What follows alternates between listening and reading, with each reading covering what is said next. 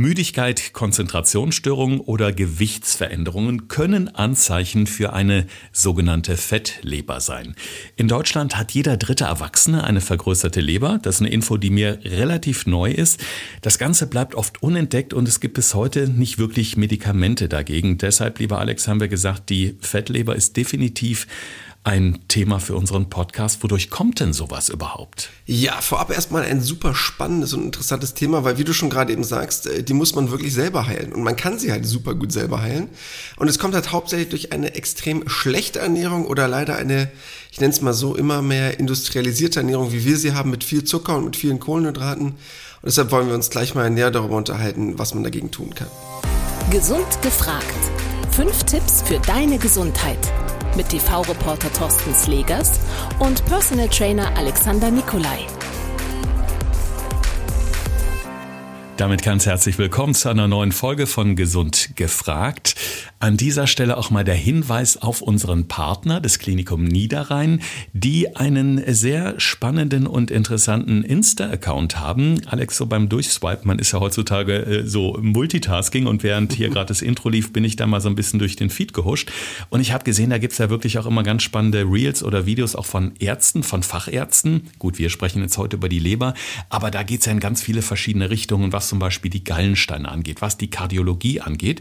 Und äh, die gehen geben ja wirklich eine Menge Content von sich, muss man so sagen. Ja, finde ich richtig gut im Vergleich zu den äh, vielen sonstigen Dingen, die bei Instagram sind. Wir wollen jetzt niemanden verurteilen, aber da gibt es ja auch viele Schwachsinnsinfos oder irgendwelche komischen Kurzhinweise, mit denen keiner was anfangen kann.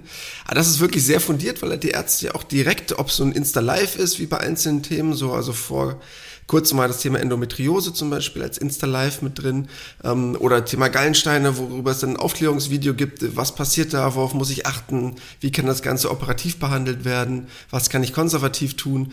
All das sind, glaube ich, super interessante Themen und extrem viel Mehrwert. Also ich finde wirklich, es lohnt sich, das Ganze auch mal zu abonnieren, ab und zu mal reinzuschauen und vielleicht sei ein Thema, was einen interessiert, wo man kostenlos einen extrem guten Content bekommt. Vor allen Dingen ergänzend auch zu ganz, ganz vielen Themen, die wir hier am Podcast machen. Und den Link zum Instagram-Feed des Evangelischen Klinikums Niederrhein werden wir nochmal in die Shownotes packen. Jetzt aber zum heutigen Thema. Die Fettleber, ein sehr komplexes Thema. Wir wollen das ja heute mal ein bisschen genauer erörtern und vor allem darüber sprechen, was man denn tun kann. Ganz wichtig, das muss man, glaube ich, vorab mal sagen, Alex, das sieht man auch immer, wenn man dieses Stichwort Fettleber googelt. Da spricht man zunächst mal immer von einer nicht alkoholischen Fettleber und ich glaube, das ist ein Unterschied, den man erstmal ja ein bisschen näher beleuchten müssen, so ganz zu Beginn. Ja, das ist erstmal ganz wichtig, denn wenn wir in Zukunft in diesem Podcast von dem Thema Fettleber sprechen, sprechen wir immer von der nicht alkoholischen Fettleber, weil logisch, ich glaube, die alkoholische Fettleber, dafür brauchen wir jetzt kein Prophet sein, wie die sich entwickelt, einfach durch einen zu hohen Alkoholkonsum und da ist dann natürlich auch die Therapie logisch, was ich dann dafür tun muss.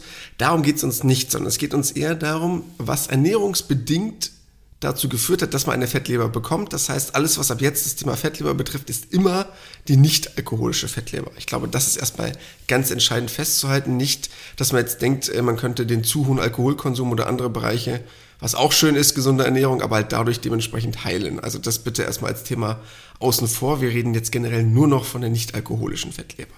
Das Tückische ist ja, ganz viele Betroffene, die merken das erstmal gar nicht. Und die Statistik, die fand ich schon sehr erschreckend, denn immerhin ist ja angeblich jeder dritte Erwachsene in Deutschland von einer vergrößerten Leber, zumindest vergrößert, es muss nicht direkt die Fettleber im Endstadium sein, betroffen. Du sagst gerade, klar, es entsteht durch die Ernährung. Ähm, hat das denn in den letzten Jahren so massiv zugenommen und wenn ja, wodurch? Ich glaube erstmal, dass was wichtig ist, mh, zu erklären, erstmal, wie entsteht es und wie kommt überhaupt dieser Begriff auch zustande. Weil bei Fettleber denkt man jetzt ja vielleicht im ersten Moment, ja gut, dann habe ich wohl wahrscheinlich zu viel Fett gegessen und deshalb habe ich eine Fettleber. Aber genau das ist es nicht. Das ist erstmal ein ganz wichtiger Punkt, der mir dabei ganz entscheidend ist voranzustellen.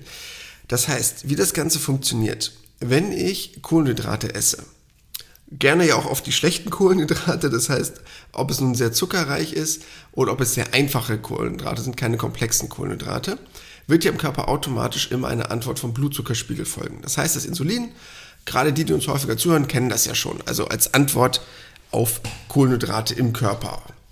Dann Wofür ist das Ganze verantwortlich? Also Insulin ist halt einmal für den Zucker, aber halt auch für den Fettstoffwechsel mitverantwortlich. Das heißt, es begünstigt logischerweise die Bildung von Körperfett, hemmt halt gleichzeitig den Fettabbau. Und dadurch kommen halt vermehrt freie Fettsäuren ins Blut und diese lagern sich sozusagen an die Leber außen dran. Das heißt, die Leberzellen bekommen quasi eine Art von Verfettung durch die zu vielen freien Fettsäuren, die ich im Blut habe, weil ich mich zu Kohlenhydrat, zu zuckerreich mit zu vielen einfachen Kohlenhydraten vollgepumpt habe. Und das sorgt dann halt für diese Fettleber. Das heißt, ganz wichtig erstmal vorab, Fettleber ist ein Produkt von zu vielen einfachen Kohlenhydraten oder halt hauptsächlich davon, unabhängig vom Zucker, anstatt von zu viel Fett. Jetzt vergrößert sich die Leber dadurch natürlich, ist zwangsläufig die Folge.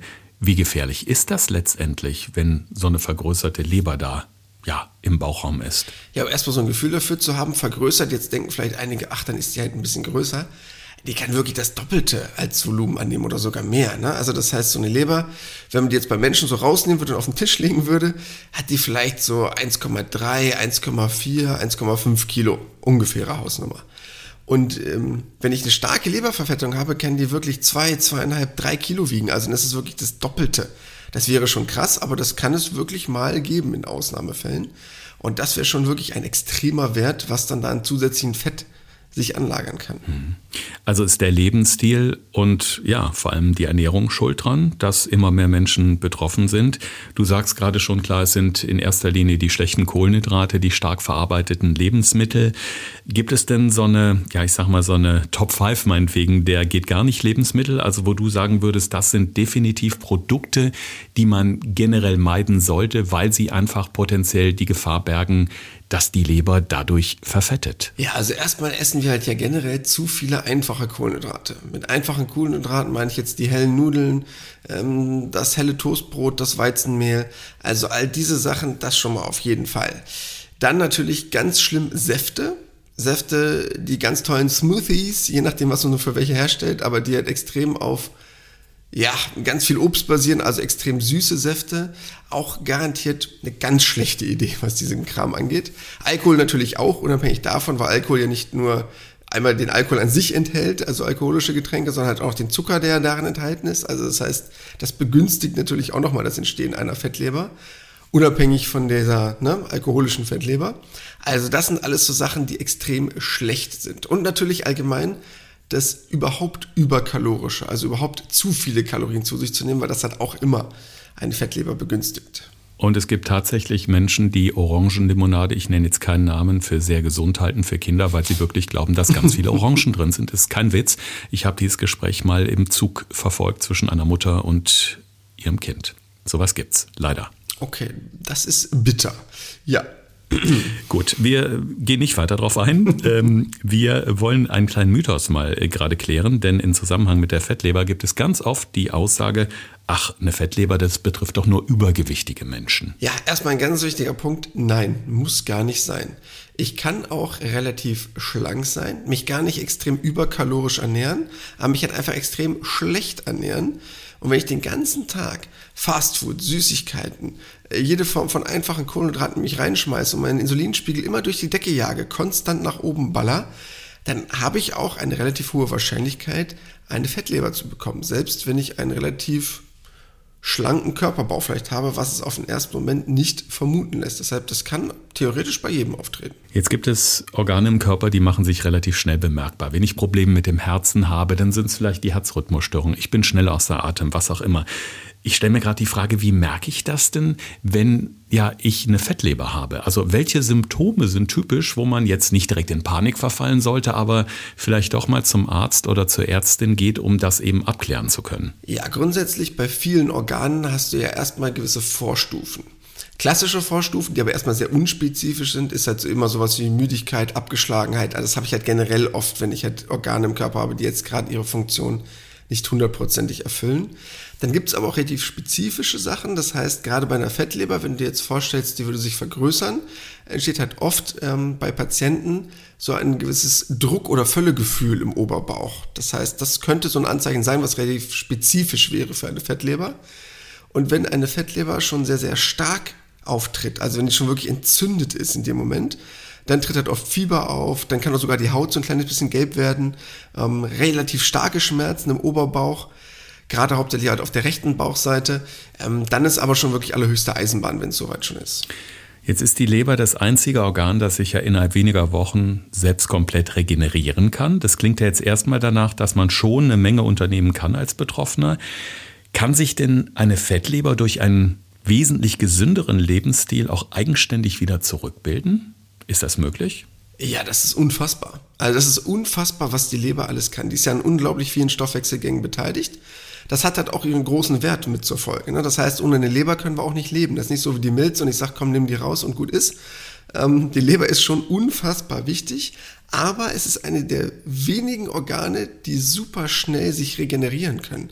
Das heißt, man kann da innerhalb von Wochen oder Monaten so eine Fettleber, ich sag mal in Anführungsstrichen, nahezu rückgängig machen dass wirklich ein Arzt, wenn er draufschaut, nicht mehr sagen kann, ob vor einem halben Jahr dort noch eine Fettleber bestand. Und das ist wirklich beeindruckend. Also man hat da extrem viel Einfluss drauf. Mhm. Das heißt, natürlich muss ich meine Ernährung entsprechend anpassen und eben auf frische, saisonale Produkte gehen, wie Gemüse, wie natürlich die Hülsenfrüchte, die du ja immer sehr lobst hier bei uns im Podcast. Ähm, es heißt ja auch immer, Gemüse kann entgiften, also entgiften in Anführungszeichen, da spricht man komischerweise ganz oft von, auch wenn man beispielsweise fastet redet man immer von Entgiftung. Ähm, ja, das soll so der natürliche und beste Weg sein. Was kommt da so am besten auf den Speiseplan, wenn ich jetzt wirklich die Diagnose Fettleber habe und ich möchte jetzt wirklich auch innerhalb von wenigen Wochen wieder gesund werden? Was ist da wirklich so die Top eins, zwei, drei Palette, die du empfiehlst? Also erstmal wäre es ganz wichtig, generell zu schauen, ob eine Person Übergewicht hat, weil ein Übergewicht natürlich auch immer noch ein negativer Einflussfaktor wäre, weil natürlich logischerweise habe ich mich ja dann überkalorisch ernährt. Das heißt, das wäre der erste Punkt. Darauf sollte man auf jeden Fall schon mal achten, sein Gewicht möglichst in einem gesunden Rahmen zu halten, weil es halt immer negativ beeinflussend sein kann. Dann hatte ich vorhin schon mal kurz angerissen, das Thema Kohlenhydrate. Es sollten möglichst komplexe Kohlenhydrate sein, das heißt keine einfachen Kohlenhydrate, das heißt hauptsächlich, was in den Bereich von Vollkorn geht, von Vollkornprodukten geht, weil du halt einmal dann relativ guten längeren Sättigungseffekt hast. Das heißt, du nimmst halt generell wahrscheinlich weniger Kalorien dadurch zu dir, wenn du gesunde Kohlenhydrate zu dir nimmst. Und der Insulinspiegel wird halt nicht so nach oben gejagt. Das heißt, das ist halt ein ganz wichtiger Punkt, weil du bei solchen Lebensmitteln natürlich mehr Ballaststoffe mit drin hast. Wo wir gleich beim nächsten Punkt wären, was du gerade eben schon mal erwähnt hast. Hülsenfrüchte weil ich halt bei Hülsenfrüchten super viele Ballaststoffe mit drin habe, auch ein paar Kohlenhydrate, die ja grundsätzlich nicht schlecht sind. Ne? Also ich bin ja ein Verfechter von Kohlenhydraten, aber wie immer, die Menge macht's, ob es gut ist oder schlecht ist für den Körper. Dahingehend nämlich super, weil das, was die Leber extrem gerne mag, ist Eiweiß. Weil Eiweiß ihnen nämlich extrem gut hilft, weil er dann dieser Insulinspiegel nicht so nach oben jagt und sie dadurch wesentlich entspannter arbeiten kann. Und Eiweiß, dann natürlich wäre es gut, wenn es nicht allzu fettiges Eiweiß wäre, also das magere Stück Hühnchen, ähm, das Rinderfilet oder der Fisch, jetzt nicht der Saumagen oder die fettige Schweinshaxe, aber ein mageres, hochwertiges Protein, da freut er sich extrem drüber. Und natürlich alles, was man unbedingt vermeiden muss, sind diese ganzen einfachen Zuckergeschichten, also wie die ganzen Säfte, Smoothies, also alles, was auf extrem kalorienreichem ähm, ja, Zucker zurückführen lässt oder halt auch auf extrem kalorienreiches Obst. Weil ich mit, ich sag mal ganz einfach, mit Obst, was relativ wenig Zucker enthält, also wie zum Beispiel die Beeren, wo wir schon ein paar Mal gesprochen haben, äh, kann ich ganz entspannt leben. Ne? Ich will jetzt niemand das Obst komplett wegnehmen, nur diese ausgepressten Varianten, die den Blutzuckerspiegel durch die Decke jagen, ähm, die will ich natürlich nicht haben, gerade wenn sie halt noch mit Zucker versetzt sind. Weil viele vielleicht jetzt denken, ja, was erzählt denn Alex da? Ist doch ein Zuckersaft. Ähm, und Fructose zum Beispiel, also der Fruchtzucker, verändert doch gar nicht den Blutzuckerspiegel großartig. Nee, der nicht, aber der ganze Zucker, den noch einer zusätzlich reinballert. Und was halt auch das Problem ist, wenn ich jetzt sagen würde, komm, dann haue ich mir nur noch Säfte rein, die ich selber gepresst habe. Der Fruchtzucker, auch wenn der keine direkte Insulinantwort hat, sorgt er aber dafür, dass es als Fett im Körper gespeichert wird. Bloß weil ich den Umweg über Insulin in dem Moment nicht habe, heißt das aber nicht im Umkehrschluss, dass diese leeren Kalorien im Körper dafür sorgen, dass ich sehr schnell Fett einlage. Deshalb habe ich leider keinen Vorteil davon, wenn ich dann extrem kalorienreiches Obst futtere. Ich habe mal in einem Experiment fürs Fernsehen sogenannte Leberwickel gemacht. Das war im Rahmen des Fastenexperiments, was ich eben schon kurz angerissen hatte. Da ging es eben um den sogenannten Prozess der Entgiftung beziehungsweise die Leber so ein bisschen zu animieren, zu unterstützen. Da habe ich mir ein feuchtes Handtuch äh, genommen, mit einer Wärmflasche äh, so auf den Oberbauch gelegt, auf den rechten, also da, wo die Leber sitzt und dann so um den Bauch gewickelt Und da hieß es, das soll helfen, ja, die Leber zu durchbluten, die Lebertätigkeit anzuregen. Ist da was dran oder ist das jetzt nur so ein, ja, ich sag mal, so ein Irrglaube? Ich frage mal andersrum. Hattest du denn das Gefühl, dass es dir zusätzlich geholfen hat oder hat für dich keinen Unterschied gemacht? Also ich hatte schon ein sehr angenehmes Gefühl. Es hat sich, es war so ein bisschen Wellness für die Leber, habe ich mal gesagt, ne? Aber letztendlich weiß ich nicht. Also ich hatte jetzt, für mich gab es jetzt keine Indizien dafür, dass es jetzt unglaublich geholfen hat, aber mir wurde damals gesagt so, oder ich hatte das, glaube ich, gelesen irgendwo, dass beim Fasten so ein bisschen auch die, die Arbeit der Leber, also die Leber einfach ein bisschen träge wird und dass eben durch diese Leberwickel sie ein bisschen, ja, motiviert wird zu arbeiten, zu entgiften. Ja, also kann man grundsätzlich machen. Laut Wissenschaft hast du jetzt keinen herausragenden Vorteil davon. Also es gibt noch keine einzige Studie, die das extrem gut belegt hätte. Die ein, zwei Studien, die dazu gemacht wurden, wurden aufgrund von methodischen Fehlern abgebrochen. Äh, und man hat keinen wirklich nennenswerten Mehrwert gesehen davon. Weil du musst dir überlegen, äh, wenn ich ein Organ durchbluten muss, war es vorher zu kalt. Ich sage jetzt mal ganz böse leinhaft. Also brauchte das unbedingt eine Mehrdurchblutung. Das kann schon theoretisch einer Leber vielleicht ein bisschen helfen, wenn ich da einen warmen Wickel drauf packe. Das, was du aber eher hauptsächlich davon hast, durch diese Mehrdurchblutung hast du einfach ein angenehmes Gefühl. Das heißt, dieses Druckgefühl, Völlegefühl, was eventuell im Oberbauch sonst entstanden ist durch diese Raumforderung von dieser Leberverfettung, kann ich ja dadurch ein bisschen abmildern. Dadurch hast du halt ein besseres Gefühl. Aber wissenschaftlich bewiesen, dass ein Leberwickel wirklich etwas bringt, das ist es nicht zu 100 Prozent bisher. Aber ich sag mal andersrum eine Wärmflasche auf dem Bauch hat noch keinem geschadet. Und deshalb äh, gar kein Problem, kannst du ruhig machen. Na gut, also es ist ähm, definitiv, ähm, ist ja bei den Wadenwickeln so, bei kühlen Wadenwickeln, dass sie helfen, das Fieber zu senken beispielsweise. Also da, da macht es natürlich Sinn. Genau, da geht es ja gezielt um eine Temperaturbeeinflussung. Da macht es natürlich Sinn oberflächlich äh, darauf einzuwirken. Ähm, die Mehrdurchblutung der Leber ist aber nicht bewiesen, dass ich dadurch auch einen Mehreffekt hätte, was den Entgiftungsprozess angeht. Okay. Ne? Und äh, darum geht es halt hauptsächlich. Aber ja, kann auch nicht schaden. Deshalb, wenn ihr ein gutes Gefühl davon habt oder auch gerade den Druck nimmt im Bauch, ähm, gerne immer. Genau, einfach mal ausprobieren äh, und sprichwörtlich auf das eigene Bauchgefühl hören. Ist manchmal ganz wichtig im Leben. Ja. Die Fettleber, ein sehr interessantes Thema, das leider sehr, sehr viele Menschen betrifft in Deutschland. Ähm, wir haben schon über einige sehr wichtige Dinge gesprochen, die ihr beachten solltet im Alltag, was ihr tun könnt, wenn ihr vielleicht sogar betroffen seid. Und die gibt es jetzt nochmal zusammengefasst in unseren fünf Tipps für deine Gesundheit. Thorsten fragt, Alexander antwortet. In diesem Podcast erfährst du alles über Ernährung und Fitness. Einfach erklärt und mit konkreten Tipps für deinen Alltag. Ja, Tipp Nummer eins: Bitte achtet auf komplexe, vollwertige, hochwertige Kohlenhydrate. Wie gesagt, ich bin ein Verfechter von Kohlenhydraten. Ich finde die auch unendlich wichtig. Aber gerade das ist ein Indiz für eine Leberverfettung und deshalb bitte darauf achten, nur auf hochwertige Kohlenhydrate zurückzugreifen. Punkt Nummer zwei: Finger weg von irgendwelchen Smoothies, äh, Limonaden, gesüßten Getränken, was auch immer weil sie entweder ja mit Zucker versetzt sind und der ist halt auch ein Indikator für eine Leberverfettung oder wenn sie jetzt in dem Moment nicht nur aus ähm, Zucker bestehen, sondern vielleicht nur der gepresste Saft ist und man denkt, damit tue ich meinem Körper was Gutes. Nein, auch wenn es keine Insulinantwort hat, die Fructose sorgt dafür, dass der Körper trotzdem bereit ist, vermehrt Fette einzulagern und das wäre natürlich auch hinderlich für eine Erkrankung an der Leber. Dann Punkt Nummer drei. Was kann ich denn noch zusätzlich tun und was auch total gehypt wird, was auch wirklich schon bewiesen ist, was wirklich gut funktioniert? Tee. Sogar Kaffee in gewissen Mengen. Das heißt jetzt nicht, ihr sollt da total viel Kaffee saufen, weil das der Magen nicht so gut verkraftet. Aber man weiß, dass bei Kaffee und Tee der Körper unterstützt werden kann in seiner Entgiftungswirkung. Kaffee ist, glaube ich, relativ klar. Und bei Tee wäre es halt gerade so wie Brennnesseltee, Löwenzahntee, also solche Teesorten, die das Ganze sehr gut unterstützen können. Dann Punkt Nummer vier, weil jetzt natürlich viele denken könnten, okay, dann esse jetzt einfach nichts mehr. Heißt Fasten. Und ich bin ja generell kein großer Freund vom Fasten, das wisst ihr.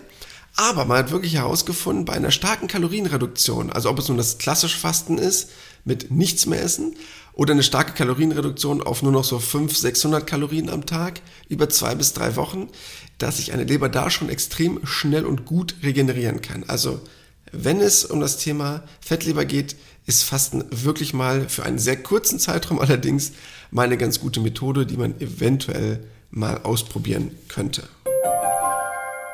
Und als letzter Tipp, mir nochmal ganz wichtig herauszustellen, bitte keine Angst grundsätzlich vor Obst zu haben. Es geht mir halt jetzt nur darum, dass wenn ich jetzt irgendwelche Smoothies oder Säfte verteufele, dass es halt um diesen schnellen, extrem hohen Zuckeranteil daran geht, der manchmal dann da über 10, 12 Prozent liegt. Obst, was relativ wenig Kalorien hat, also zum Beispiel die Beeren oder etwas ähnliches, wenn ihr euch das morgens ins Müsli schmeißt, bitte nicht weglassen. Also ob das nun die Heidelbeeren sind, äh, paar Himbeeren, egal was in dieser Form, habe ich gar kein Problem mit, äh, die möchte ich euch nicht wegnehmen. Das klingt doch schon mal gut. Da werden jetzt viele gerade aufatmen. Was mir noch so ein bisschen ähm, im Hinterkopf rumschwirrt, äh, ich hatte es vorhin mal angesprochen, dass man bei Bedenken oder bei Symptomen, die eventuell auf eine Fettleber schließen lassen, vielleicht doch mal zum Hausarzt bzw. zur Hausärztin geht. Wie sinnvoll ist es denn beispielsweise bei der jährlichen Inspektion in Anführungszeichen oder den Vorsorgeuntersuchungen auch mal ganz gezielt dem Arzt zu sagen, ich möchte meine Leberwerte mal checken lassen? Ja, also bei einer Fettleber wäre es jetzt erstmal so, wenn ich dort einen Ultraschall mache, sehe ich das eigentlich schon. Das heißt, ein Arzt, der dahingehend auch erfahren ist, 90 Prozent ähm, von diesen Fettlebern kann man eigentlich sehr gut mit dem Ultraschall erkennen. Man kann auch noch zusätzlich beim Blutbild arbeiten, weil es gewisse Marker gibt, an denen man das noch genauer erkennen kann. Aber eine Ultraschall, und das wird ja eigentlich häufiger gemacht, gerade bei Vorsorgeuntersuchungen von den inneren Organen, dass die alle einmal geschallt werden, hat man eigentlich schon eine sehr gute Aussagekraft. Aber es werden halt nur neun von zehn erkannt. Also man kann das über ein großes Blutbild nochmal zusätzlich abklären lassen. Dann ist man aber auch wirklich eigentlich relativ gut auf der sicheren Seite. Vielleicht also auch ein guter Tipp für die nächste Vorsorgeuntersuchung. Ja, das war schon Folge Nummer 96, lieber Alex. Uha. Noch vier, dann machen wir hier die 100 voll im Podcast. Wahnsinn, seit dem Sommer 2020 könnt ihr uns wöchentlich hören mit vielen spannenden Themen rund um die Ernährung, rund um die Gesundheit und die Fitness natürlich. Und wir haben auf Apple Podcasts auch schon ganz, ganz viele nette Bewertungen von euch bekommen und auch ganz viele Sternchen. Ich finde es ja immer so toll. Man kann ja die fünf Sternchen anklicken, eine Bewertung schreiben. Freut uns natürlich auch, denn ja, wir machen uns natürlich viele Gedanken und versuchen euch so durch euren Alltag mit diesen Tipps von Alex eben auch zu begleiten, vor allen Dingen auch Gesundheit so zu erklären, dass man sie versteht. Das heißt einfach erklärt und wir schmeißen ja nicht mit medizinischen Fachbegriffen um uns. Aber das heißt äh, vier Folgen bis zur 100, da müssen wir uns aber ordentlich was überlegen. Ne? Ja, ich bin schon ganz gespannt. Also auch wenn ihr da irgendwelche Vorschläge und Ideen habt, ihr habt uns ja schon viele Nachrichten geschrieben, auch gerade bei Instagram, äh, immer gerne her damit, äh, denn wir wollen ja auch bald nochmal so ein Q&A machen, wo wir auf so gewisse Fragen von euch eingehen. Deshalb immer her damit mit euren Ideen und Anregungen, denn wir wollen ja natürlich einmal unsere Themen bringen, die uns super wichtig sind, weil sie uns unter Nägeln brennen. Aber wenn ihr natürlich Themen habt, mit denen ihr gerne an uns herantreten möchtet, immer raus damit. Wir freuen uns und somit wächst die Community immer weiter und die ist schon ganz rasant angestiegen. In diesem Sinne wünschen wir euch allen jetzt erstmal ein schönes Wochenende und wir hören uns nächste Woche wieder. Bleibt gesund. Das war Gesund gefragt. Der Expertentalk mit Thorsten Slegers und Alexander Nikolai. Wenn es dir gefallen hat, abonniere gerne unseren Podcast und verpasse keine neue Folge mehr.